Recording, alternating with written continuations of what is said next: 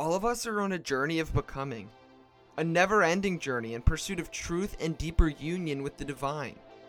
Many of you know that faith is a complicated thing and that our journey of becoming can be both difficult and painful.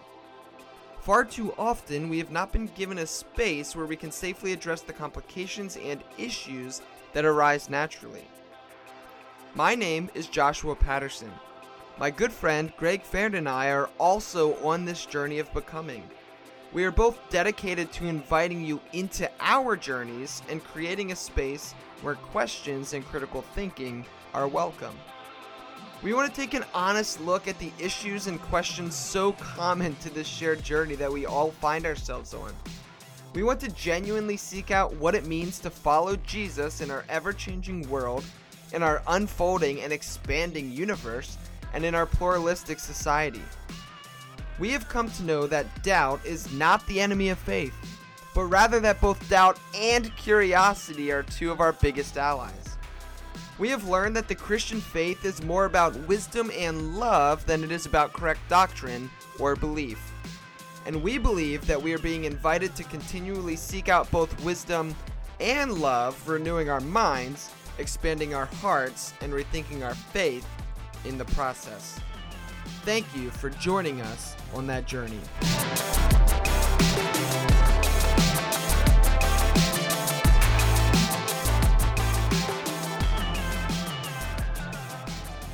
All right. Well, welcome back to another episode of the Rethinking Faith podcast. As always, I'm one of your hosts, Josh Patterson, and with me today is Greg Farrand. Greg, hey, hey man, Josh. How's it going all the way down there in North Carolina? North, North. Kakalaki. Dude, yeah, it sounds like someone from Maryland talking about us here, North Kakalaki. yeah, dude, doing well, buddy. I How are you doing, my man? I'm I'm doing well. And actually, p- to your comment, I was taught that phrase North Kakalaki by high school students from North Carolina. So They were messing with you, just so you know. They were totally Oh, messing with there you. we go. They were yeah. that was like how to I was the- identify someone from Baltimore, right? Got it. I was the loser, the butt of that joke. no, it's not true. People say that here in North Kakalaki. Well, they, they were giving you insider intel. But does Greg Farrand say North Kakalaki? That's a Oh, question. Only if I've had a, a couple few, but other than that, it, Okay. it comes out if I've got a, a, a gentle spiritual buzz. But aside from that, it's What- always North Carolina. Would you say it from the pulpit? oh God, no! It, it, oh, that's God, the no. thing that'll push you over, right? Like that. no, the Episcopal No, Church that- is like, all right, you could say what you want about like gay people being cool, but don't say North Kakalaki, you're done. right. And and if you also in the Episcopal Church, you can't you can't say uh, Amen. You got to say Amen. I'm just saying that's a that's just man. just Yeah, a personal, just in some of the contexts where I've been. If you say Amen, it is uh your persona non grata. uh, but you got to say Shut- Amen like a proper, uh, you know, someone who's descended from uh, the Brits. Uh, is you know keep it. calm and steady on. oh man, well, Greg, so today we're gonna do something uh, that we don't often get to do on rethinking faith, which is talk specifically about the Bible with a Bible scholar. Mm. Typically, we hang out with like a lot of theologians. Theologians, dude. Yeah, we're the- theolo- Philosophers. theologically rich. Right. It's true. because we're heretics that like you know don't even know what the Bible is. Right. We can splash around in theology all day long and really feel good about ourselves. And then we have to get together with a biblical scholar Yeah, and Well, me- shit gets real. I, so let me tell you a real. This is a true story, and then we'll introduce our guest. Um, so today I had a plan going to work, and I was like, all right, um, I'm not going to have you know any beer at work uh today. Listen, if you don't know, I'm a brewer, so like sometimes we have beer at work. Uh, I wasn't going to have any beer because I was like, okay, I can like talk theology and philosophy after having a beer or two. But when it comes to Bible, like I really need my mind to be sharp. And so I wasn't Listener, going this to is have true. This is a, this is true. This is a real. This is a genuine story. This is actually true. 100% Sorry. Go ahead. Go ahead, Jess. and then uh, I had forgot that uh, Tim and Noah from New Evangelicals uh, was going to stop by the brewery today.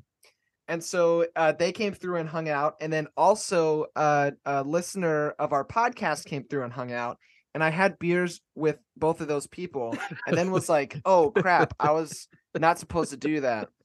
Um, and so now here we are. And I brought a beer with me because I had to. But I'm excited because uh, Daniel Kirk is here with us today to tell us all about the book of Romans, which is excellent because Romans is Paul's systematic theology book. Ugh, Where you go I'm done with this podcast. to all prove Calvin to prove that Calvin was right the whole time. to prove that Calvin was right and to get all of your theological answers as a Christian. And so he wrote a book about how that's what Romans is for. So Daniel, thank you for coming on the podcast to Daniel, I apologize out of the gate. I'm so sorry, my man. Coming on out of it. Daniel, thank you for being here. That, that is that is not true, but anyway, Da- the true true part is that Daniel is a biblical scholar and he wrote uh, Romans for normal people, but all the rest about the, our theological presuppositions about why you did. That's what we're getting into. But Sorry for painting you into a, a Calvinistic corner out of the gate. I think that your guest on the show should be FedExed a six pack of Josh's lovely beer uh, to help them endure uh, what what happens here. This is this is my early assessment after uh, 35 seconds on your show. You are so That's spot fair. I'm writing. I'm taking a note. Six pack Yeah, can we put that into the budget? We'll put that into the budget. Yeah, to our non-existent budget. All right, got it. Right, noted. So Daniel, Oh. welcome, man. So uh, you've got a um uh, a, a rich kind of story that's let you. And one of the things we do on and rethinking faith, we we talk with a lot of authors, and as Josh said, we talk with a lot of theologians, and occasionally we get some fun uh, biblical scholars as well. But we know that even what led uh, people to write books, or for you to write this book, or to become a biblical scholar, uh, it doesn't come from nothing, right? It's and one of the things we love to do is kind of nest work and story before we kind of delve into the uh, rich complexities, perspectives, ideas, historicity uh, uh, of uh, lit- literary literary angle of of Romans. Kind of, could you just introduce yourself in a nutshell? Where you know, t- tell us a, a, just in a nutshell your story, and then what led you in your journey of all the things you could have been. Clearly, you've got a, a- brilliant mind, uh, in, in in looking at your book, uh, and and hearing some of your story. But what, what led you to give yourself to become a biblical scholar, and ultimately, what led you to write this particular book on Romans Wow.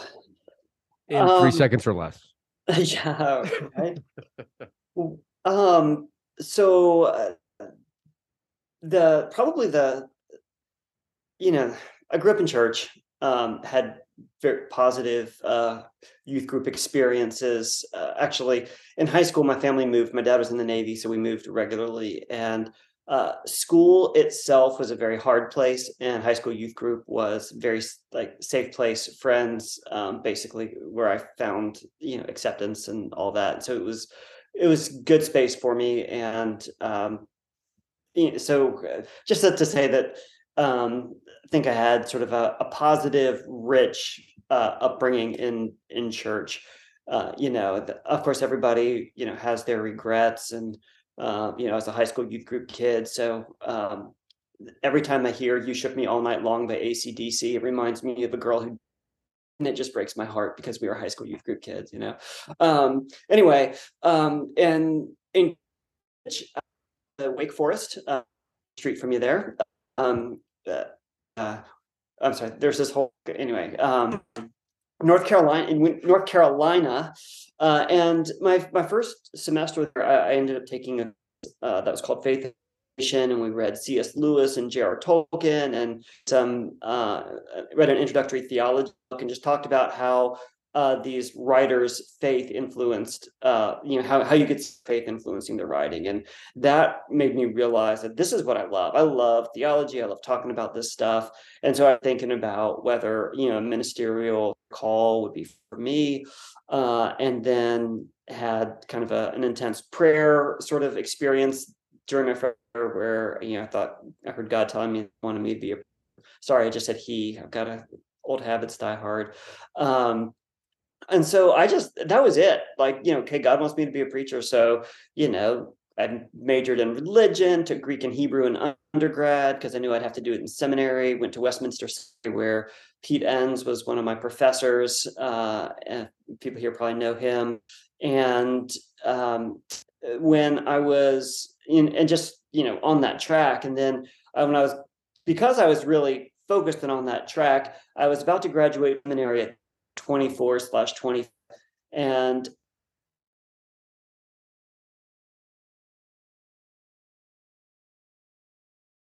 I think we've got a bit of a technological uh, situation with Daniel. Hopefully, he'll be able to reconnect right oh, now. i Sorry. paused Yeah, you you you froze there for a bit. Uh, okay, so at the end of seminary, um, basically, I was 24, almost 25. I was like, well, I can either go kill a youth group for five years until they'll let me pastor adults, or I could spend those five years getting a PhD and um, just to prepare myself what a, to be like a pastor to nerdy, overeducated white people. You know, like go be in a university town or something like that. Uh, who knows? Maybe I can end up Episcopalian one day. Um, and so uh, so I went to, to Duke and did my PhD in New Testament there uh, under Richard Hays, um, and uh, good experience. And while I was doing that, uh, I was trying to get licensed to preach in my local presbytery. I was in a a, a more conservative Presbyterian denomination, and I had some differences with the Westminster Confession, and so they wouldn't license me to preach, and had this big long thing where you know God wanted me to be a preacher, but my people wouldn't ordain me or license me, and but I tried and tried. So I got to the end of my grad school and hadn't really had my sights on being a professor, and yet the pastoral thing had fallen apart. Um, so you know, I just applied to a bunch of jobs, um, got one, and uh, um, then I ended up dropping an f bomb a little too early in a public meeting, and um, that job didn't last long. And then I ended up being uh, on faculty at Fuller for a number of years. And again, you know, I think part of my story is that you know I always continue to to learn and listen and grow, and um, uh, I was becoming more open and affirming uh, toward uh, the LGBT community, and a couple of my senior folks uh, on on my in my department uh, wouldn't stand for that, so they ended up making sure I didn't get tenure. Um, so that that kind of takes you through, uh, and I Wow. then ended up doing um, uh, leading a, a kind of a, a faith and spirituality and justice kind of integration fellowship in San Francisco for a few years. Um, so, you know, I think that my core conviction, uh, as I think about my writing and my work, is that um, Christianity practiced well can make the world a better place.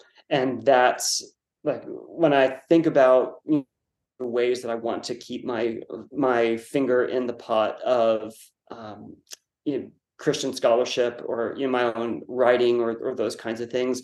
It, it really is that. And kind of the flip side of that, which is uh, biblical interpretation in Christi- Christianity done badly is a very, very powerful force of destruction, and Mm, you know, that's we're that's so public right now, and I think so visible, um, and so I think helping folks find better ways to um, to handle the Bible and to think uh, theologically is uh, that's something that that I still care passionately about, even though I'm not uh, a religious professional anymore by uh, by trade.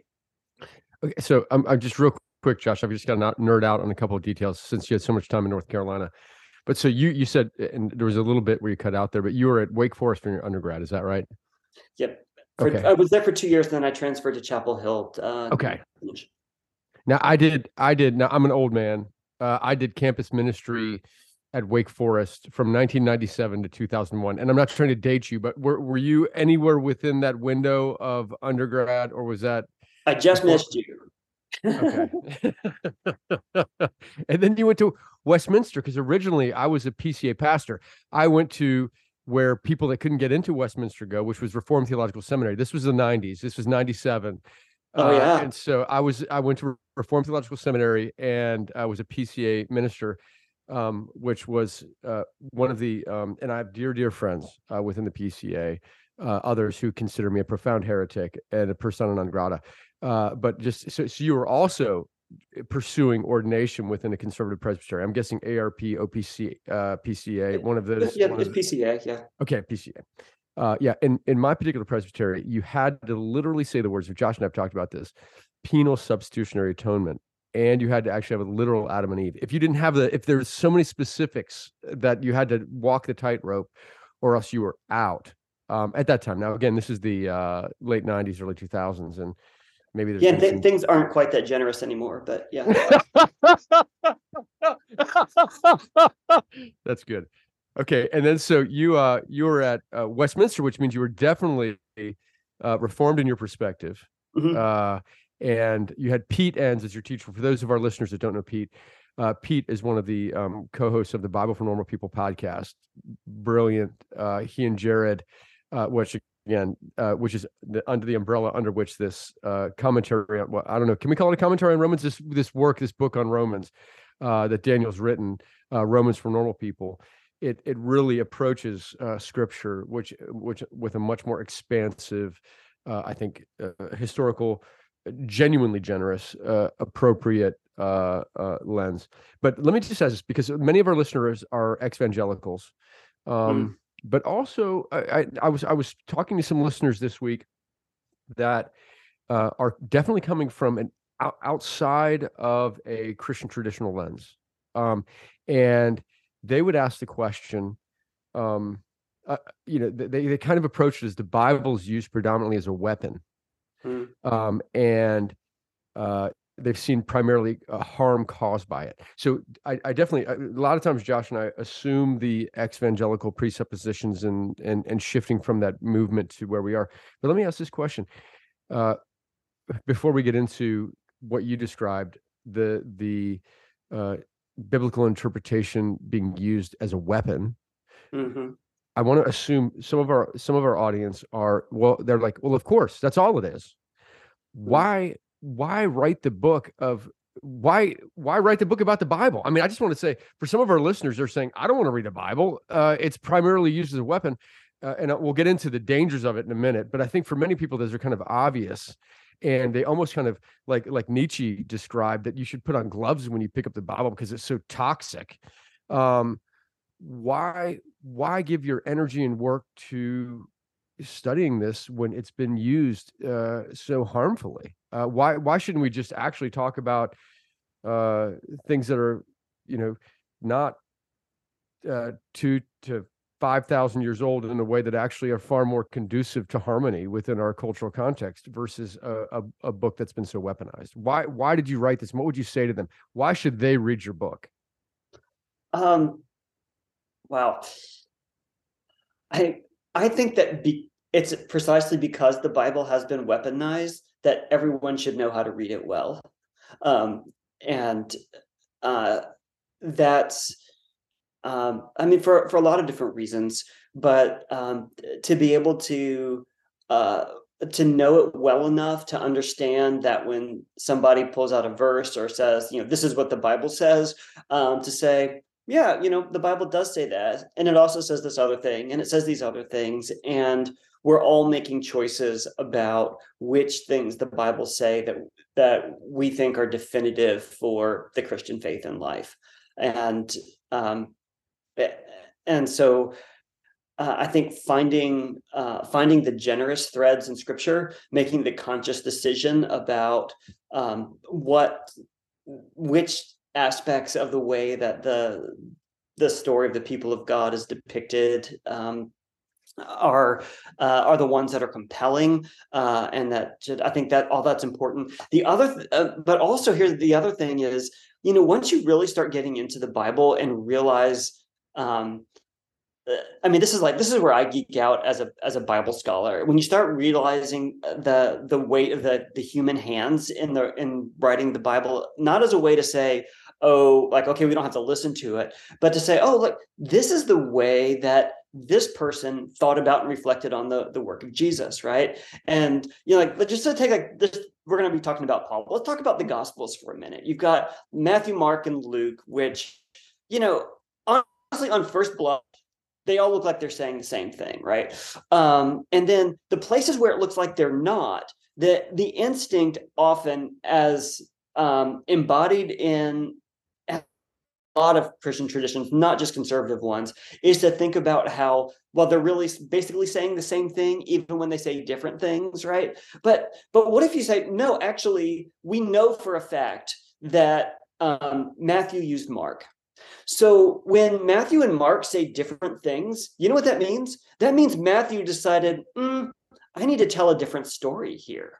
And you know, similarly, Matthew and Luke share some material, and I, I think Luke probably used Matthew. That's not necessarily like a, a, majority scholarly opinion, but it's a viable one. But even just to do it as an exercise, like, oh, they had some similar material, but like some the stuff that looks like the Sermon on the Mount, but that it's different for them. So Matthew has, um, you know, blessed are the poor in spirit, and it's this, you know, very lovely um, I, I, don't know what it means at all, but it, it sounds very lovely.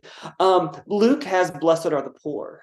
And like, you know, if your instinct is, well, they're saying the same thing, you know, because it's all in the Bible, that's what Jesus says, then then Matthew becomes the interpretive lens, right? He says more. So what, you know, poor could mean a gazillion different things, and Matthew shows us the one that's really it. But no, no, no. Luke made it blessed are the poor. Um, in order to undergird his broader theology of here's a God who cares about the poor. And this is um, like material poverty is a condition in which um, people recognize their need for God and that God is going to respond to that and, you know, enter into that space in a special way. So, um, once you start recognizing that there are there are human hands at work, it's less about you know. Then you can start you know getting some space from the idea that well the power in this book is the power of god to tell you why i'm right and the power instead oh the, the power in this book is to invite us to understand how God is at work in the things that we understand to be good and right and beautiful and holy and, and righteous in, in the world. And and there's a conversation here. And sometimes the Bible will say, this is what's good and right and beautiful and holy. And I'll say, I don't think so. And you know and then and then we're we're in this dialogue and we're and maybe maybe i'm wrong and maybe the the bible's gonna is gonna shape me that way. Or maybe there are some things where i'm like no like you know finding the the the beautiful woman in the land you've conquered and back home to your you know as your wife like that is not holy and good and beautiful. Um and it's uh, that's that's rape and and slavery. Um so you know like but also then to say, okay, there's there's biblical reasons why faithfully living out the Jesus story doesn't look like taking a captive from a foreign land home to be your wife if you're a soldier. Um, and uh, and I think that the Bible is actually really helpful in in helping us understand what um, some key points of a life-giving Jesus narrative uh, might be that are that are really important for um, not just correcting our readings of the Bible, but for thinking about what what makes a truly Christian community um, and uh, as a community that I think uh, is life-giving for its people and for its neighbors. Yeah, Daniel, well said. Thank you for that. Um, and I think too, like just how you're, I don't know, kind of framing the Bible um, in some different ways uh, is really helpful. Um, especially too for so you wrote, like we said, Romans for normal people. Romans is a book that I have intentionally avoided, um, for a, a variety of reasons. Um, you know, it's it just seems like well, so here I'll give a few. One, um, a lot of people that I am still friends with for some reason have used Romans as a weapon uh, to, you know, hit me with or to try to prove that somehow their theological perspective is the right one. Um, Romans also is like, I feel like if we were to put three Bible scholars in a room and ask them about the book of Romans, we would get like nine different answers about what Romans is. and so, like, Romans has just been a hard book for me to approach, and so I've always enjoyed, um, you know, the you know Bible for Normal People uh, book series that they've put out. And so when I saw the Romans one, I was very excited because I was like, oh, well, maybe here's a resource that will give me, uh, I don't know, a way that I can engage with Romans that you know doesn't suck. And I think you did that. So thank you. thank you for that. Yeah, I I actually I really I enjoyed it a lot. And it actually um I don't know. I was having fun. I was when I was reading it, um, which I I struggle with because I like there's some like biblical scholarship that I engage in. I'm like, oh, this is really cool. Um, but then my mind often just goes more towards uh like theology and philosophy. Not that those Mhm. things are necessarily fully separate, um, but I tend to think that way. And then my friend Jace, who's a PhD uh, Old Testament scholar, also studied with Pete um, is always like, Josh, you need to read the Bible more. It's like, all right, cool. Well, here's Daniel. but anyway, all that to say, um, for people who maybe are like me and had similar experiences where uh, they don't want to touch the book of Romans, maybe let alone the Bible, or uh, maybe there's someone like Greg was referencing earlier, and they're like, okay, uh, this Christian thing's kind of cool. I'm a little bit newer to it. Uh, y'all are talking about Romans. Like, what is this book?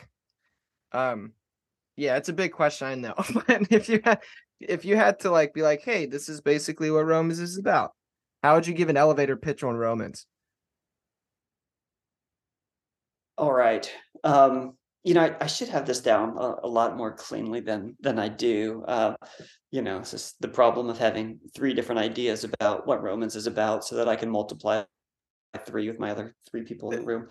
Um, uh, Romans, at its core, is about God's faithfulness. Uh, God's faithfulness first to the people of Israel, uh, and through the people of Israel to all of humanity, and then through all of humanity to the entire created order. And by faithfulness, there, it's first of all God's faithfulness to do what God promised in Scripture. Um, that's a huge theme in Romans. Um, and it's in part important because the scriptures belong to Israel, and that's the way that um, God has has made promises to this particular people, to the Jewish people, um, and so that's part of that's part of it. Um, this faithfulness involves uh, reconciliation and God dealing with the problem of the alienation between uh, God and humanity, and God dealing with the problem of uh, people's alienation from each other uh, by creating a, a new people. Um, and then when not, we're talking about God uh, being faithful to all creation, uh, I think Romans is uh, works in new creation sort of theology, where um, you know if you think back to kind of uh, you know the the Genesis narratives, Genesis one to three, are this, these great little um, depictions of a, a, good world gone wrong, right? Um, you know, laying aside the question of whether the fall is a is good language or you know, don't don't give me your theology person stuff about uh, whether there's a fall or not. Um, but Genesis uh, two and three, it's really it's I mean it's this beautiful thing where it's like uh, you know basically explaining a good world gone wrong. And it starts with okay god gives us gives this great protected space in the garden and um, gives humans interprets the garden for humans and gives them authority to kind of enact god's interpretation of the world. And then that authority to interpret the world for god is sort of ceded to this serpent who comes and gives a different interpretation. And they're like well maybe maybe this other interpretation of the word world is right so they eat the fruit. And then you know as the story goes on um, the the people are the man and the woman are alienated from each other as they blame each other for you know it's um, the woman you gave me did this um, and then they're alienated from the creatures right? Well the serpent uh, uh, tricked me and they're alienated from god. They go and hide when god comes uh, walking in the garden. And then they get booted from the garden and god says that the the earth is gonna won't produce fruit for you anymore. It's gonna produce thorns and thistles and you're gonna eat by the sweat of your brow right? So you know it's a depiction of everything gone wrong from humanity's relationship with god above to god's relation to humanity's relationship with the dirt beneath and everything in between. And uh and so you know uh, the the the the jewish writers who are uh, talking about the restor- you know, restoration, whether it's a prophet like Isaiah or whether it's the writers of the gospel narratives or uh, whether it's Paul, they will they draw on these holistic ideas of what God's saving work looks like. And Paul Paul's playing in that new creation sort of realm, and he's talking in Romans about like powers that rule over us to make our lives not what they should be, whether it's the power of death or the power of sin and then he even throws the power of the law in there and that gets kind of weird.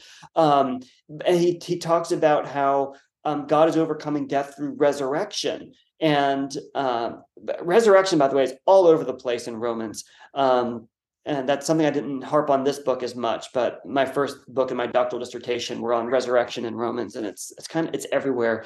And part of the what resurrection shows is that is God's faithfulness so that if you are faithful to God, even to the point of laying down your life um, because you're faithful to God, that does not preclude God from being faithful to you as an individual for your obedience to God. God can give you more on the other side of that death. So, um, so you know that begins with Jesus. It's the hope for humanity, um, but then uh, resurrected bodies are part of this new creation that um, that itself will be renewed. And Romans eight has language about being you know, created order being set free from its slavery to corruption. So you know, whereas those those early Genesis chapters are you know humanity makes this mistake and the reverberations are just everywhere. It's not just you know my relationship with God, but it's humanity's relationship with each other and the earth and the creatures.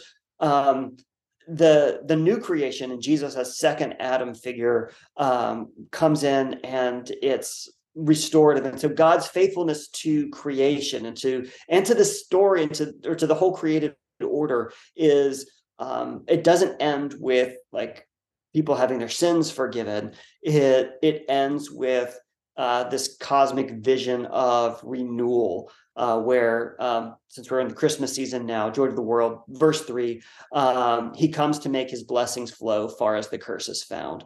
So uh, Romans is it's it's painting that big cosmic picture in part, in large part, to undergird the argument that even though the majority of the Jews in Paul's day were not responding to this message and believing that Jesus is the Messiah, that doesn't mean that God has given up on them. And that one of the one of the most important things that his that the churches he helped found and the first century churches could do to put on display like to embody this gospel story is to accept one another as god has accepted them so he's trying to help form their imagination to help them become the kinds of communities that live out this holistic story of God's faithfulness that includes humans' relationship with each other um, across um, pretty deep um, ethnic and uh, racial sorts of divisions. Um, and that lives out that kind of taking hold of that new creation and um, making it real in the present. Wow. Okay. Yeah, that was more than a nutshell, man. That was like uh, that was a proper. uh Yeah, the elevator got stuck. Uh, no, dude, that's right on, man. Well, how can you? I mean, honestly, that's like there's just some things you can't nutshell. And and I remember one of the things from when when my uh one tiny little facet of my uh PCA ordination process uh way way way back in the day was I remember you pretty much had to say that, that they could ask you any chapter in the Bible, the entire Bible, and you'd tell them what was in that chapter. Um, and so for, for, for the entire Bible. And so, yeah, we broke apart Romans and it was, you know, just one of the many of, of all the books, but it was, you know, breaking it apart, of course, through a very reformed uh, lens. So it was interesting as my, my brain, again, that was, uh, you know, 20 over 20 years ago uh but uh, it, it, but but still kind of tracking oh yeah there's romans 1 and then we get to uh, romans uh, 6 and then 7 and oh yeah there's number 8 and then everything shifts after that. Uh just kind of watching the tracking but i do think it's impossible to nutshell. But um i had a million thoughts and and questions as you were uh speaking. I guess one uh one question is and you you touched on this towards the end. Um so uh you know paul is trying to uh spread his message. Uh, and initially, his audience, uh, w- which is the Jewish audience, is he's trying to convince them uh, and and and please nuance and correct me if I'm incorrect in this perspective, but that Paul is trying to inviting people to realize that Jesus is the Messiah, uh, or that Jesus is uh, the Christ. And so I'm I'm throwing some different language out there that you can dance with and and move on. The audience, the Jewish audience, is not particularly responsive, um, and so he begins to uh, share this uh, with Gentiles. Who do you think?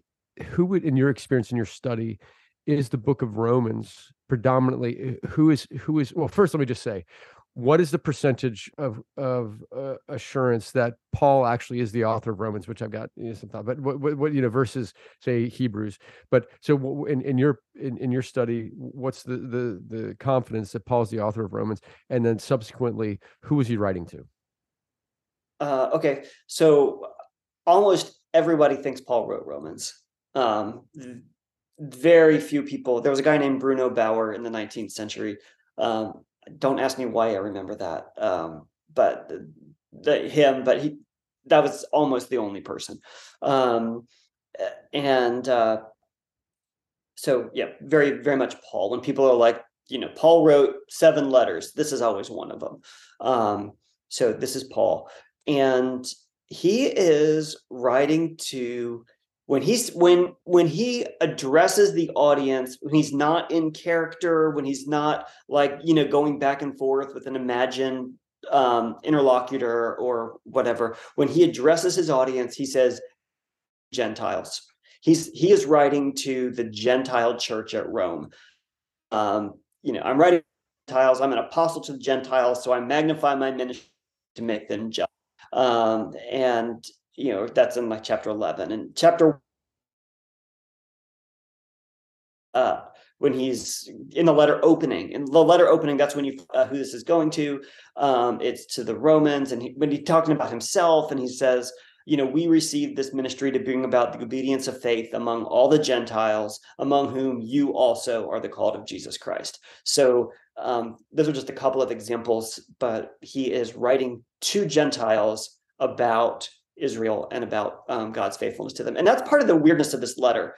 Um, and why, you know, I, am not uh, like Paul. Okay, so Paul is um, Paul is getting ready to go to Jerusalem. Like he took up a collection um, for for the um, for the church in Jerusalem uh, among his churches, and like how I put together Paul's life, it's um, he's I think all of the letters we well, I think Galatians, First, Second Corinthians, and Romans are all written very close together.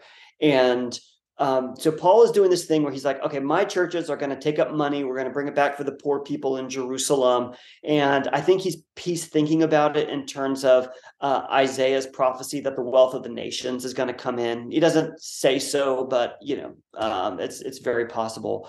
Um, but what's happening in these later parts of uh, of his ministry, like Galatians, uh, you know, the thing with Galatians is um, there's this tension about whether Paul's law-free mission to the Gentiles is valid, whether it's legitimate to tell people you don't have to be circumcised, you know, eat the right foods or whatever. Too much discontinuity, and I think Paul is losing.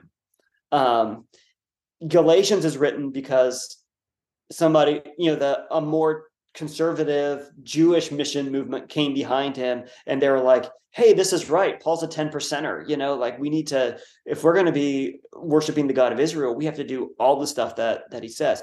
Um, and then if you okay, so if you look at the this is like okay, sorry, this is Bible nerd, this is like Bible nerd geekery stuff. So if you look at um, if you look at the end of First Corinthians. He says, okay, I'm taking up this collection and uh, I'm taking it up in Macedonia and, and in Galatia. And like, I want you guys to be ready when I get there, right? Um, so that's First Corinthians. Second Corinthians is a very, like, the tone is very different. And now Paul, he's defending himself against um, accusations that he's not a real apostle, the other apostles seem to be throwing out their Jewish street cred. And at the end of the letter, he's telling them about how to prepare for the collection. and Galatia is not mentioned anymore. Just the um, the churches in Macedonia. So now it's just the churches in Macedonia and Achaia. And at the end of Romans, he says the churches in Macedonia and Achaia have made this gift, and I'm taking it. So um, I think he was expecting Galatia to participate. When he sent them, when he sent someone to collect the money, um, he's like, "Oh crap, this thing is happening." And then the same this same mission movement has come to Corinth and caused him trouble. And he's writing Romans from Corinth. I think he's been able to tamp it down there, but he's going back to Jerusalem, and it is. And Jerusalem is the place from which this more conservative law observant Christianity is going out. It's when men come from James, right, that Peter, you know, starts to back off in uh, in Antioch. So this is this is an ongoing, very real.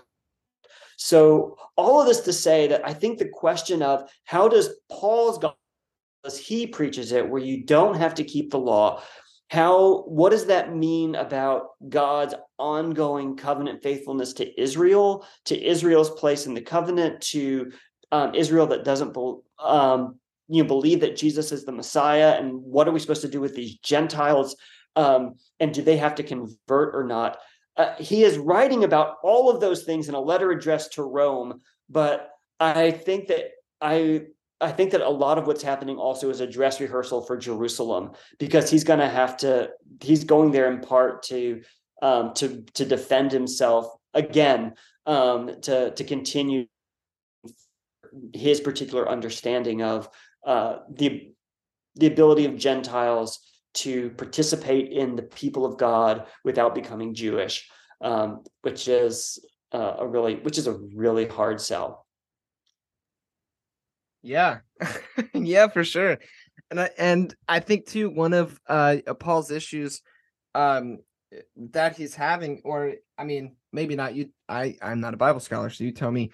Um, is that Paul as well? I mean, a bunch of um, you know, biblical authors do this both Old and New Testament, but they're kind of uh taking uh past uh stories or scripture that they know very well that's been a, a standing part of the tradition and then reinterpreting uh, these elements um, through the lens of their present moment and also through the lens of the person of well for paul the person of jesus. And so for paul um as paul is doing this as paul is uh reinterpreting uh past jewish scripture right because paul knows this stuff um in light of this new whole Jesus thing that he has going on, um, he has to make some kind of like weird moves uh, throughout mm-hmm. that, right? And yeah. so you kind of you make like a big point about this in your book, and so I wanted to. It seemed like a like a nice uh, thing to throw in there as you were speaking, um, because it, it seems to tie in. So like this weird interpretive thing Paul is doing. Uh, what is he doing, and do you see that as also maybe part of um, why he was facing some resistance? Sure.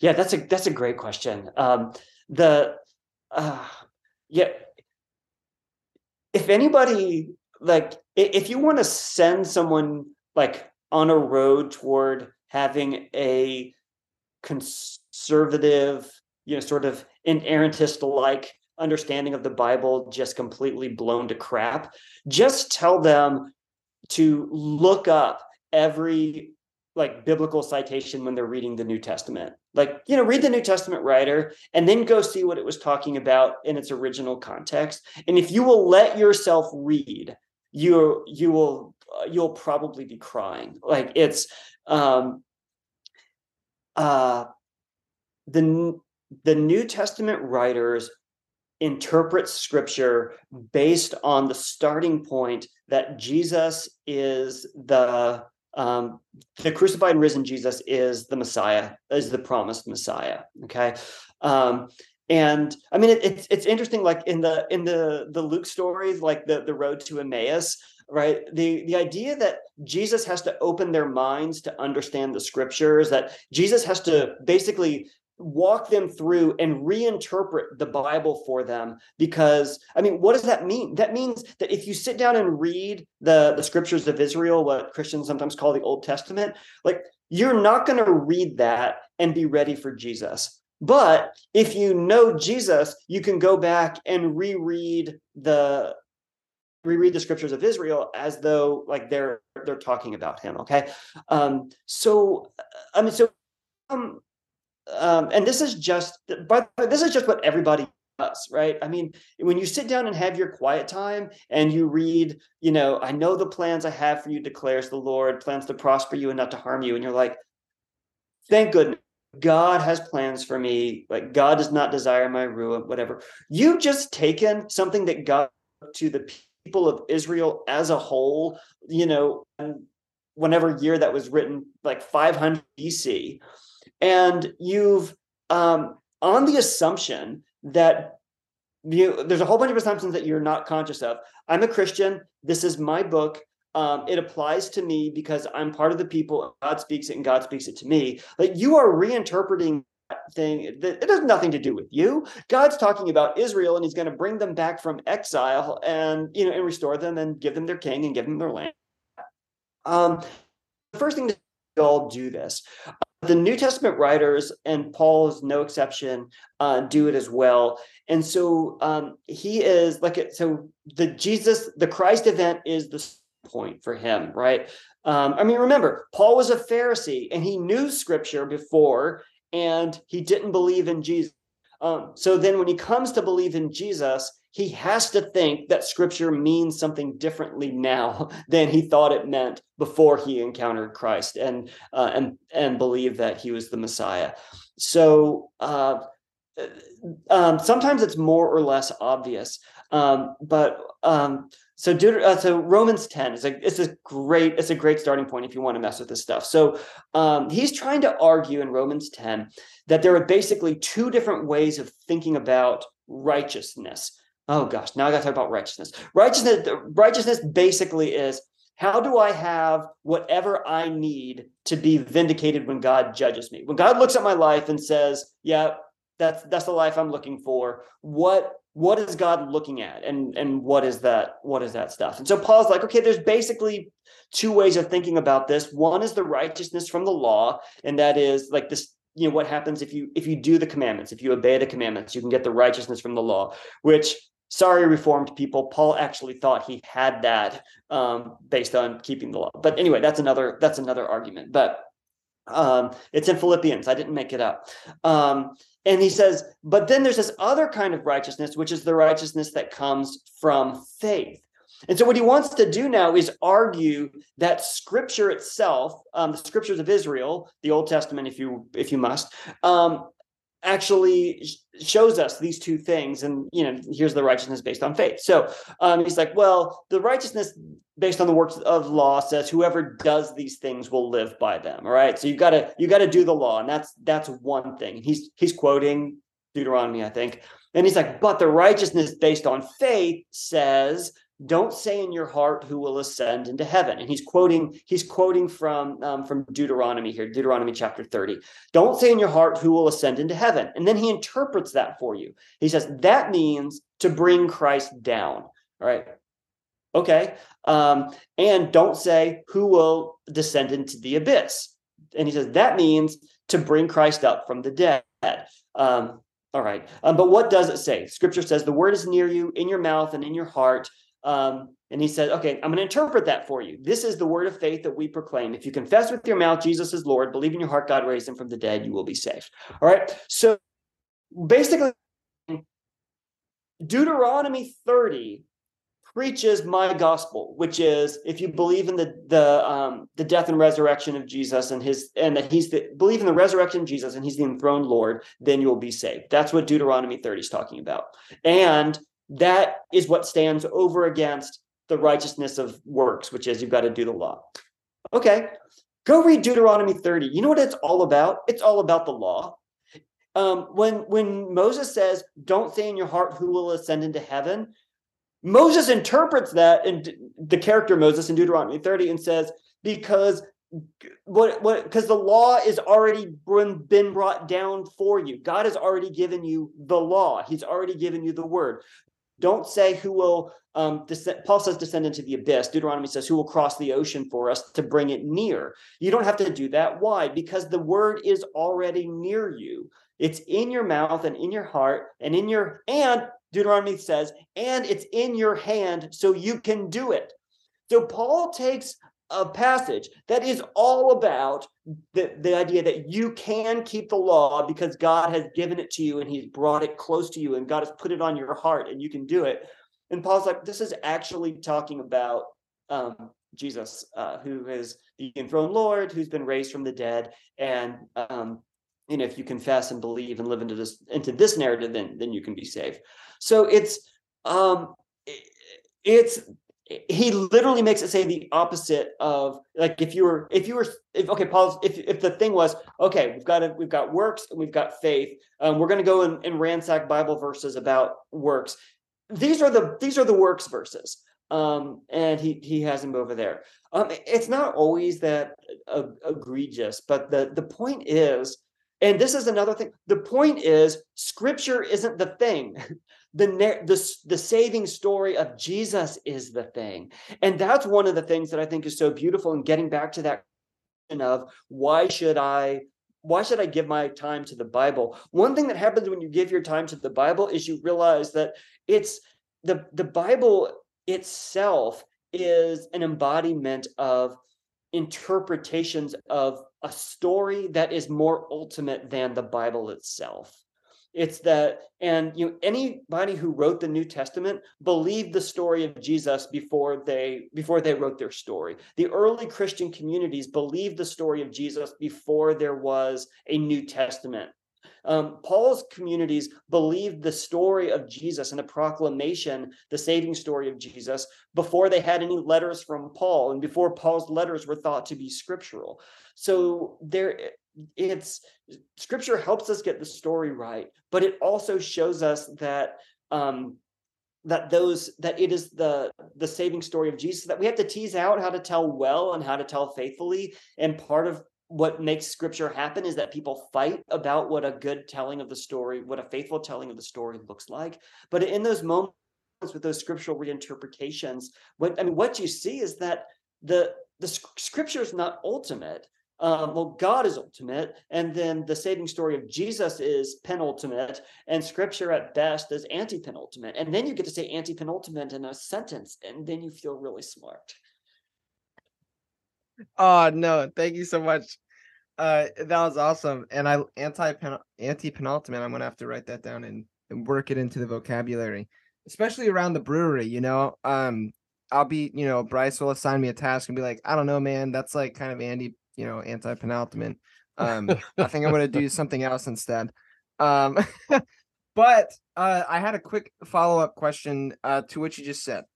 Um, so if, and this is something that I like to talk uh, about with my friend Jason, we never land anywhere. I have an opinion. Well, actually, we both kind of don't have, we have thoughts. Um, so if people like Paul are within the pages of scripture, this book that as Christians we somehow ascribe some authority to whatever you want to call that. We don't have to argue over what that means that the Bible is authoritative. Um, and are the scripture, the the writers of scripture are taking their the tradition that they received and then reinterpreting it in light of what uh, they perceive God is doing currently in their present moment. Can you and I, as people who are not writing the Bible currently because that's we're not allowed to do that anymore. Um, can we do the same thing? Like as a theologian or as a Bible scholar, do are we allowed to, in air quotes, are we allowed to take the received Christian tradition and then reinterpret it through what we think uh I don't know, we'll use Christian words, the Holy Spirit is doing today or what we believe God is doing today. Um yeah so i don't know that might be like a i don't intend that as like a gotcha question but like i'm genuinely curious what your thoughts might be. If if our bible heroes are doing this can we do it? Yeah um uh, i i say yes and uh from a number of different angles. One have you ever heard of something called a sermon? Oh yeah good point about sermons. Like every sermon is doing that Every sermon is doing that. Um, giving a, an interpretation. I mean, no offense to preachers. I, I love all preachers, but I had to I had to settle this in my heart. No preacher gives a crap what the verse meant in its original first century context.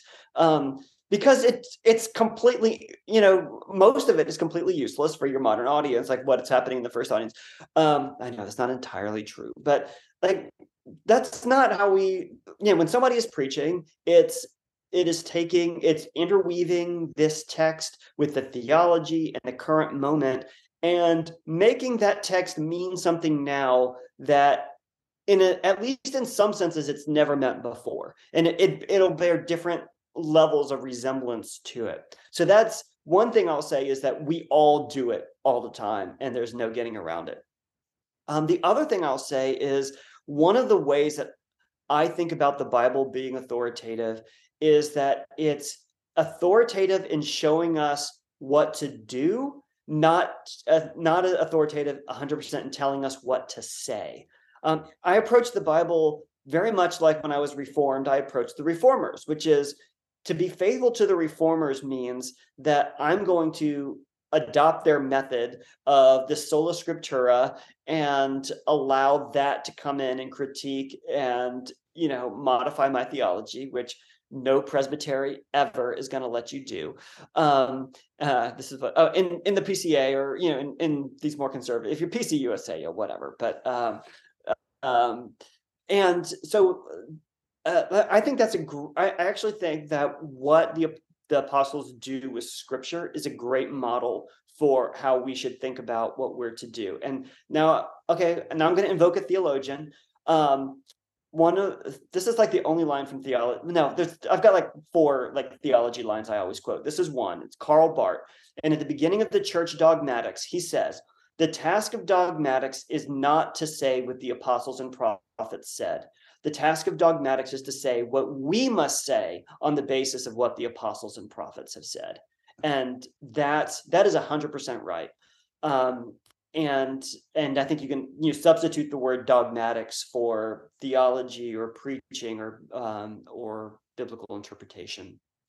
Um, so yes, um, we should be doing that um see i said i said karl barth and then all of a sudden like everything else just just left my mind and all i lost all of my bible scholar mojo um i had a, i had other important ways i was going to i was going to validate my opinion but um, well le- leaping yeah. off of what you leaping off what you just said i really appreciate that so okay so it was interesting and and, and maybe, maybe this is a macro uh uh kind of perspective on on what you've shared. So uh, obviously, uh, when we talk, when we started, we talked about you know the Bible being weaponized uh, in its current context, mm-hmm. which is oftentimes uh, people approaching the Bible to make it say what they want it to say, to justify whatever their opinion is. God said this fact, uh, and then weaponized. And then what you did was kind of stripped it back from that, back to its original historical context within the Book of Romans, to to show what Paul was dealing with uh, uh, the the agenda of his uh, credibility being challenged, um, with uh, uh, going through Macedonia, the issues with Galatia, and then kind of justifying himself as he's going to Jerusalem. And then, interestingly, and then what I love about that is then you broaden back up off of that to talk about then what is the lens through which we can now engage Scripture, which is very broad, as you just quoted Barth, in terms of we, we're not approaching the Bible as constitutional scholars, chapter and verse, to say what is God's opinion on X? Does he like smooth or crunchy peanut butter? Does he like this or that? And then, uh, based on that constitutional order, to say God likes X, Y, and Z, but that we have the freedom to explore. But this is, I just think this is an important nuance that uh, that that on one level, the person that has weaponized the Bible is doing the same thing. They're saying, I, am I'm, I'm looking for God. I, I I'm trusting my interpretation through our existing cultural lens uh, to determine. But but the difference is one is weaponized, saying this is the final conclusion of of God's opinion, mm-hmm. and what you're inviting is into the the the great exploration and dance uh, of exploring Scripture's meaning in its current context, in our current context. But you're saying the point of that is not to nail down the one particular truth per se in terms of this is fact, this is God's opinion, but rather, how would you describe that? Uh, in, in our current context, we are now engaging scripture. We are entering into this exploration and to be poetic a dance for what purpose? You know why do you do it? On, on, a practical level today in my life like i've got bills to pay i've got relationship tension and stress and particularly you know i've got I, am listening to npr and realizing there's shit going down in ukraine. Uh you know why am i stopping to explore the bible in its current context for my life? And and and again this i, I just as paul did in his day or just as what, what's the invitation for us? Yeah i mean i think that the the invitation is to have our uh, to allow the bible to help us uh, transform our imagination about what uh, life-giving uh, life-giving life on way of way of life is uh, here on earth. Sorry, I said I was trying to find a different word from life, and I just got stuck there. Um, but um, you know, whether it's reading the Jesus stories and like allowing that to form a, a sense of like people matter and um, you know what is it okay jesus really only wants us to do two things love god and love our neighbors right um, and so what does loving your neighbor look like wow well maybe you, jesus like bumps up against a lot of neighbors in uh, in these stories. So you know start to get ideas like oh how about this? There's only one time in all of these like stories of jesus like helping somebody that he doesn't uh, that he he gives them something different from what they ask for. Like when the when the when the paralytic is let down and they he he forgives their sins, but like he doesn't bait and switch. People go, "Oh, you think that you're hungry, but what you really need is to be forgiven. You know, uh, you need to be reconciled with God." No, like your broken body is actually the thing, and to love my neighbor means to let my neighbor gets the the agenda of what being loved looks like they get to set the agenda of what their what their need is and you know that's it's not my job to reinterpret their need so that i can give them the the bible verse and cookie that i have for them or uh, to tell them no actually your real need is that you know you're a sinner and you need to stop having sex or or whatever it is. Um, so i think that's i think that's part of it.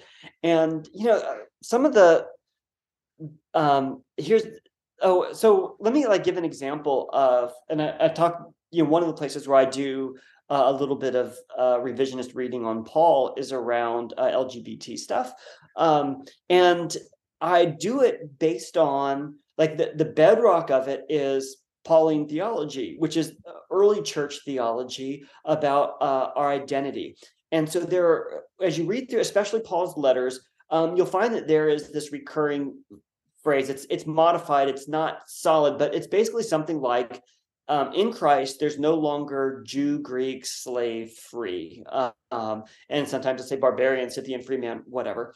And the the the consensus among biblical scholars is that this is this represents early baptismal formula, so that um, you know when you're baptized these words are said and the idea is that we're this is new humanity and the old divisions don't exist anymore and in Galatians, that includes um, no longer male and female. Uh, and that's just a little wedge into recognizing that all of these um, pairs of opposites are ways that uh, ancient people talked about um, morality um, basically. Uh, there were hierarchies. They were social hierarchies not just social differences. They were social hierarchies based on valuing certain people more than others. Um, and for you know the idea of a Greek versus a barbarian. Okay, well the Greeks are the educated ones, and the barbarians are the ones walking around going bah, bah, bah, bah, bah, bah, bah, bah, you know, like babbling like babies because we don't understand what their languages mean. Um, and so that means that the the Greeks should rule the world. Um, that means that if you want to know what virtue looks like, um, you look at the Greeks because they're the educated ones, um, and then um, if you're doing your moral philosophizing, then you'd be like, oh, well, if you want to know what it means to be uh, an upright and just person, look at this good self-controlled Greek. And then if you want to know what it's like to, you know, to be enslaved to your passions, then look at these people who are our slaves, these barbarians that we've conquered, right? So um, the the point is that this ancient way of like talking about us and them is this full orbed patriarchal system. Um, and kind of one of the key components of it is that at root, men are better than women. Right? And so that's that's part of it. Men are better than women, parents are better than their children, owners are better than their slaves. Um, so the interesting thing about the New Testament is that it both perpetuates this Greco-Roman um, hierarchy by talking about morals and ethics of household codes and husbands and wives and wives submitting and children. And it also has these baptismal formulas that are inherently anti patriarchal. But there hasn't been enough time or enough distance, maybe, to realize that, oh, these two things actually can't coexist. And the, um, the, the baptismal narrative actually blows up this, this social hierarchy thing over here. Um, well, here's the deal that social hierarchy thing also was the grid on which um, sexual mores were, were cultivated. Who can you have sex with? Well, if you're a Roman man, you can basically have sex with anyone you want to who's down the the hierarchy, or shall we say, down the pecking order from you. Um, as long as it wasn't like a free Roman woman who would then be somebody else's wife, because then you know you're um, then you're asserting dominance over another free Roman citizen, and then you know that's and that's not good. Um, so like you know, if you're a man, you can have sex with your your slaves. That's fine. Your man slaves. That's whatever. But you'd better be acting like a man. In other words, don't be on the receiving end of that encounter. Why? Because then you're acting like a woman. And the problem with that is that you're acting like a woman when you're a man, so you're debasing yourself, right? So the the sexual um, mores were based on maintaining this gendered hierarchy. All right, when you see a frieze of a Roman conquering this this manly Roman warrior conquering this person who's representing the nations of the east and it's a woman with her skirts hiked up right? The point is like we're the men uh, and they're, they're the dominated girly girls. Um, and and so uh, you know this is this whole thing. So then when you get to things in paul's letters where he says like um, you know, people who are Malakoi, who are softies, First Corinthians, won't inherit the kingdom of God, right? That is creating, that is a, a moral statement that's based on the idea that women are inferior to men. And so if you're a man who's acting like a softie, that's acting like a woman, you kind of betrayed yourself and you're living unvirtuous right? But if you if you deconstruct the patriarchal system then saying oh you're a man acting like a woman it it doesn't it only has it if women are inferior to men. Like it's well i think you're uh he's frozen up again. But okay i don't know about you josh but that that's one of the i, I really appreciated that breakdown uh and approaching it from uh, understanding there's no slave or free, uh, Gentile or, or Jew, um, uh, Greek or barbarian. I, I, think that's that's a uh, to take those uh, presuppositions of hierarchical based morality and begin to, I think, appropriately extrapolate uh, a freedom from uh, top down uh, oppression. Literally, yeah, yeah, literally. Oh, in many ways. Sorry, sorry, Dan, you froze up. I just was just saying how much. Uh, you know, I've I've read that verse many times, but I, have I've never heard it quite broken down in terms of such a solid uh, trajectory. You know, again, I think that understanding the inherent uh, in in in in Paul's day, what he was breaking down, but then a very rational, logical, reasonable, sane trajectory, telos, uh, from that same breakdown, not only of divisiveness, but morality uh, uh, assigned with that divisiveness and hierarchical approach, as that continues to break down, uh, leads us to uh, embracing the LGBTQ community. Anyway, right on, man. I, I've that beautifully articulated b- before you froze up. You were you were in yeah. stride, man. You were in yeah, stride. But yeah, I, did freeze up. But uh, um, so like I wanted to just kind of bring that back and say, and that's why like I I reread. I do think that Romans one, Paul like gives a an anti-male same-sex thing there. Um, but you know, for reasons I, I point out in the book, I think I think he does that based on patriarchal reasons. And so like that's an example of me kind of Pauling Paul, right? Like I'm reinterpreting Paul based on the what I think is at the heart of the gospel message uh, narrative that that he proclaims uh, instead. And and then you know just to to put a little bow on it, like because of all that what I just said and um and that that summary that was just given as well, I agree with the idea that the ordination of women is the slippery slope to inclusion of LGBT people. I do. And I'm not apologetic about it because once you've reconfigured gender hierarchy, um, once you reconfigure gender, you reconfigure sex.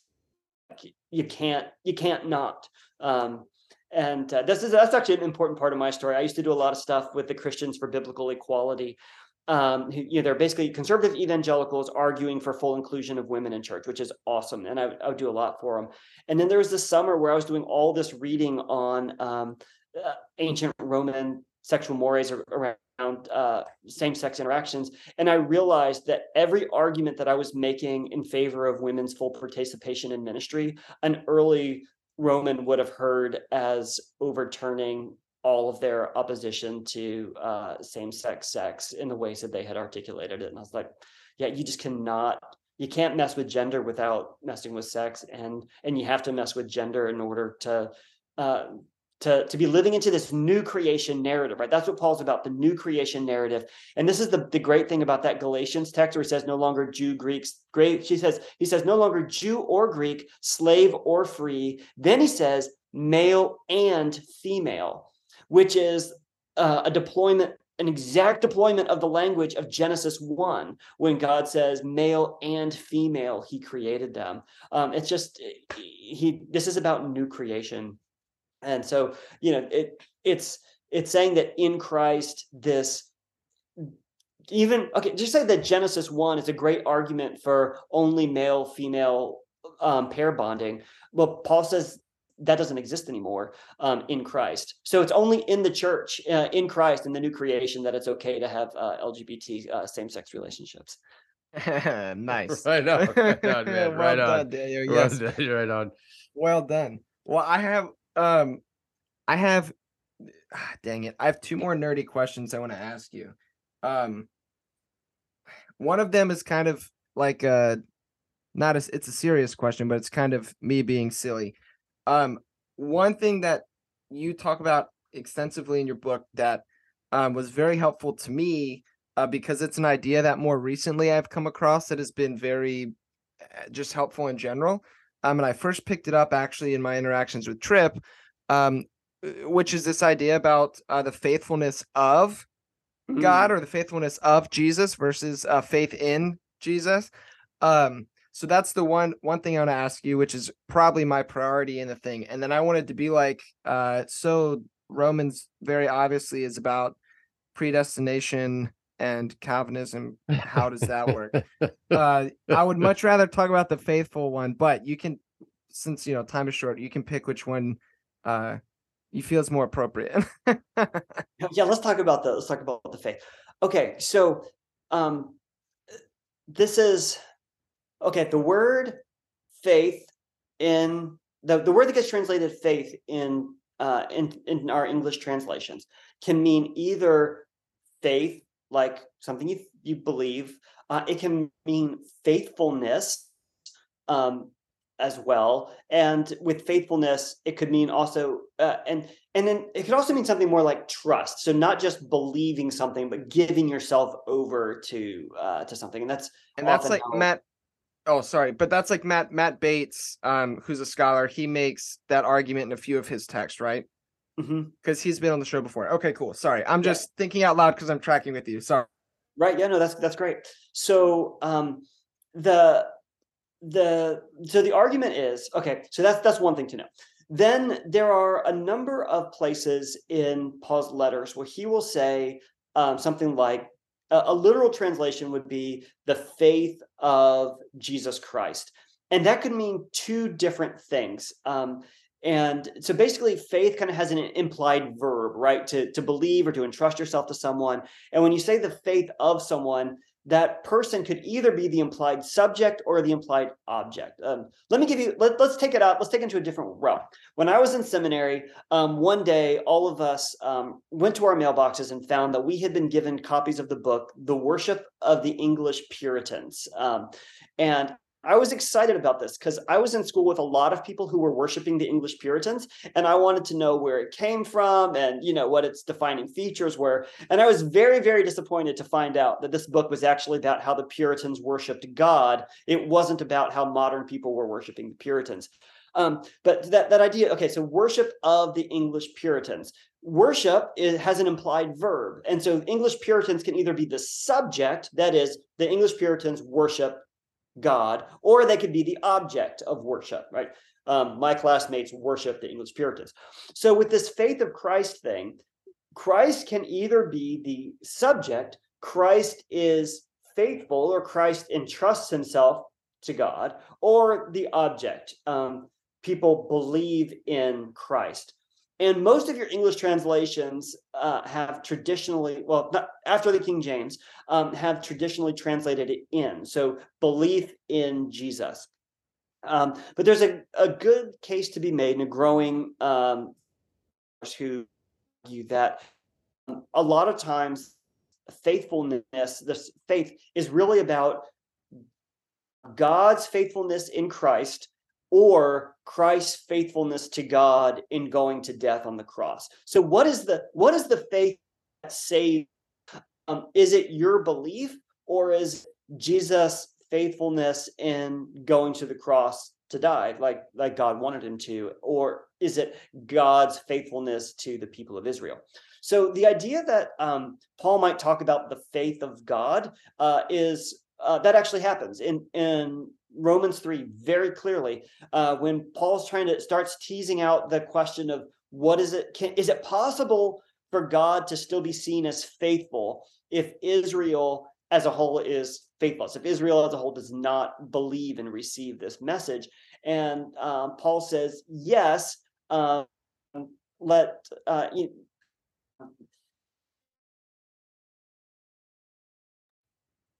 Dude, right when he's getting to the good part right their faithlessness will not nullify the faith of God, will it?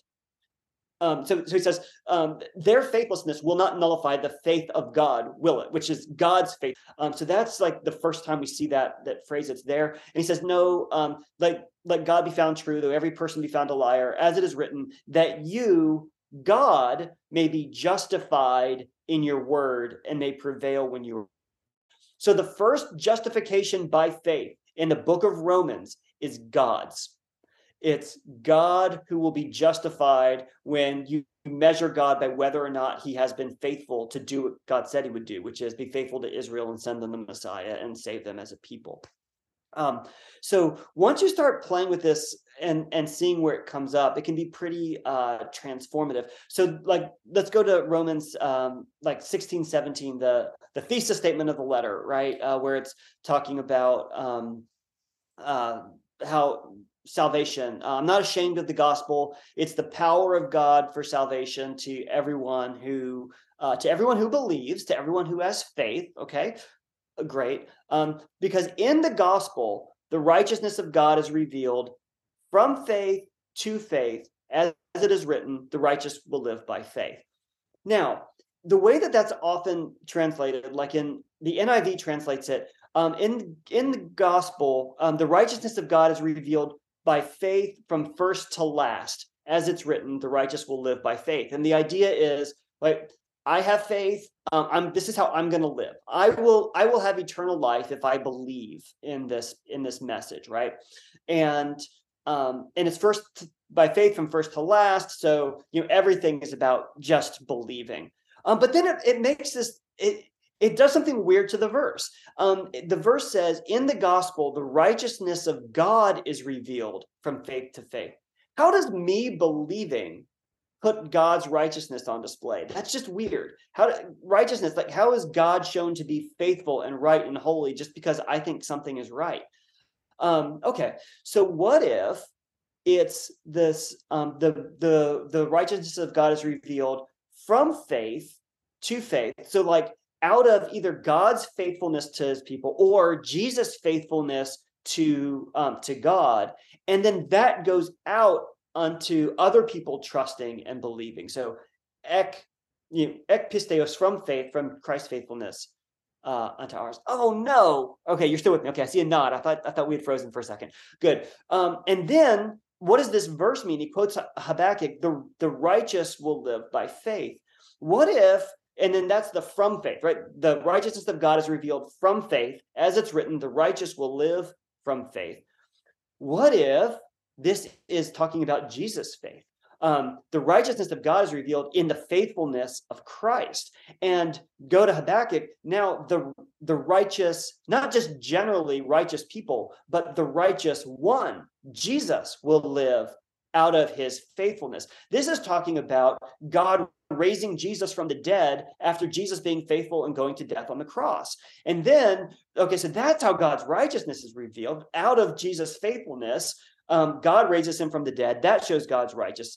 Um, it goes out to the world and people believe, and that ingathering of the people is part of God's righteousness. That had to happen, Paul says. Oh, and also, by the way, this is how Paul outlined the gospel in the first seven verses of the where he says, This is the gospel. It's about Jesus, whom God raised from the dead. And then that went out unto people who believed that the gentiles that other people as well so it it completely transforms our understanding of what saving faith is in that it's it's at its core it's god's faithfulness and it's christ's faithfulness in going to the cross and then yeah and then what our faith then becomes is not just like thinking the right things it becomes um embodying the faith narrative of jesus. So when paul says then like what what i want from the gentiles this chapter 1 verse 6 or 7 is the obedience of faith obedience and faith aren't opposites. Doing stuff and thinking the right things aren't opposites because the faith that's saving is the faithfulness of jesus and going to the cross.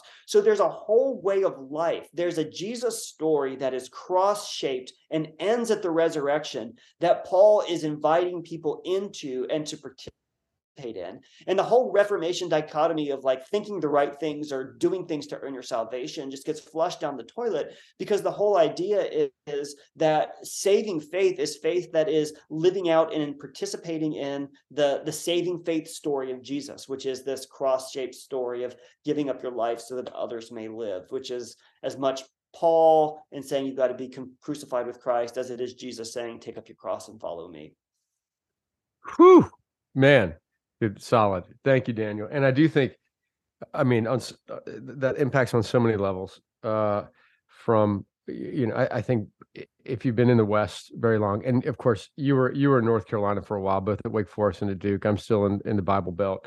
Uh, but I think even across the country in, in predominantly evangelical circles, is this understanding of the gospel that I think we've uh, kind of uh, service sized from the Reformation of uh, penal substitutionary atonement uh, down to um, say the prayer uh, to get justified. Mm-hmm. Um, and it, it's very transactional.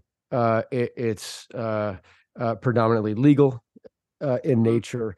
Um, and it is also, in, in Brian McLaren's words, devolved into an evacuation plan for the next life. You know, it's a um, how do we get there? And I think what what you're inviting us into is not only is that um, potentially dangerous, but I think you're, you're saying it's certainly not what was in the mind of Paul uh, at the time, uh, and a, a biblical uh, understanding uh, of of the gospel, but inviting us to a very more embodied uh, experience of what faith means to be lived out, uh, mm-hmm. and that we are we are joining.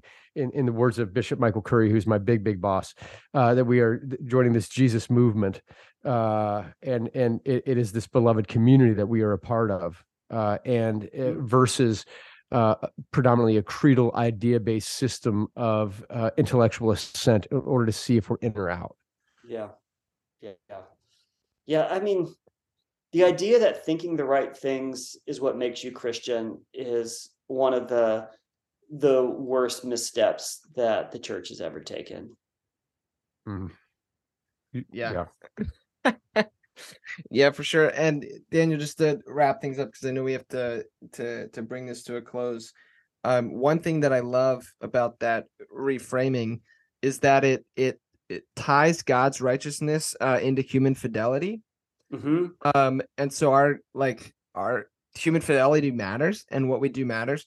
Um, and two, when you know we talk about Greg and I have talked about salvation before, is kind of um, this will be less biblical words, and this is going to sound more like woo woo, but um, salvation is almost like uh this reawakening to who we truly are, who we were created to be. Mhm. Um, which in Christian language we just say is found in the person of Jesus. Jesus shows us a better way to be human, and then we Yeah. can live into that reality. And so that um, God's righteousness being tied to human fidelity and and salvation as this lived experience fits nicely into that like woo woo weird stuff, right? And so I just personally, from um, my own uh, perspective, um, it just it works it works nicely and it fits uh, my experience um but also uh my experience that i have um of the divine and then just like i don't know the it bears good fruits to use uh some nice biblical language no, I, I'm so with you. I, I think um, you know, Paul's understanding of Jesus as um, as Messiah, but that it- so much of what he talks about Jesus is us together with Jesus, and he has this second Adam theology where it's like "Now, this is about becoming really and truly and fully human as God always intended us to be. Uh, which I think is very parallel to Jesus' use of the um, the Son of Man language, which actually just means like the human the human being uh, is how Jesus talks about himself. Um, I've got a book on that too, the human Jesus of the Synoptic Gospels, um, a man attested by God. Um, but yeah, but to be able to to recognize that yes, this is this is about becoming more who we are and better who we are, not not ultimately about escaping from like humanity is a bad thing or like I'm only human or whatever. Like image bearer of God. Like when people look at you, when people when you look at your neighbor, um, you're seeing the, as close as you'll ever come to seeing the face of God. And to one of the problems, like this is a, I, I do feel like one of the one of the challenges with uh, uh, our high with high Christology and Jesus being God is that it it it takes away um it, it- people it it makes people in practice it makes people mute the humanity and everything that's like well jesus had to die so he had to be human. But then all the awesome stuff about jesus is that you know here's god with us god incarnate. Like no like he healed those people and then you know what? He told the disciples to go heal the people.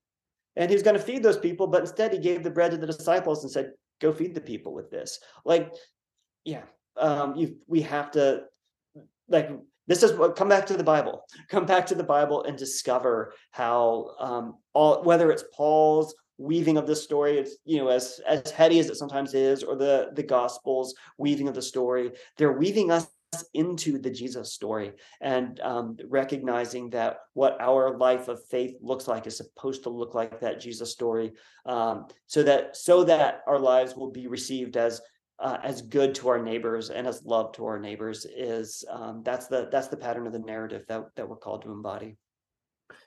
No, Daniel, that that that really lands the plane, man. So thank you, and uh, and I know you've got a hard stop here, but uh, before you go, uh, I just want to say, uh, listener, if you've you know, as we talked about at the beginning, if you are coming from a place where maybe maybe you are a recovering uh, evangelical and have put down the Bible, or maybe you are coming from uh, outside of the Christian faith tradition and just seen the Bible weaponized, or, or maybe you're just a good uh, theology nerd and b- b- Bible nerd and really want to dig in.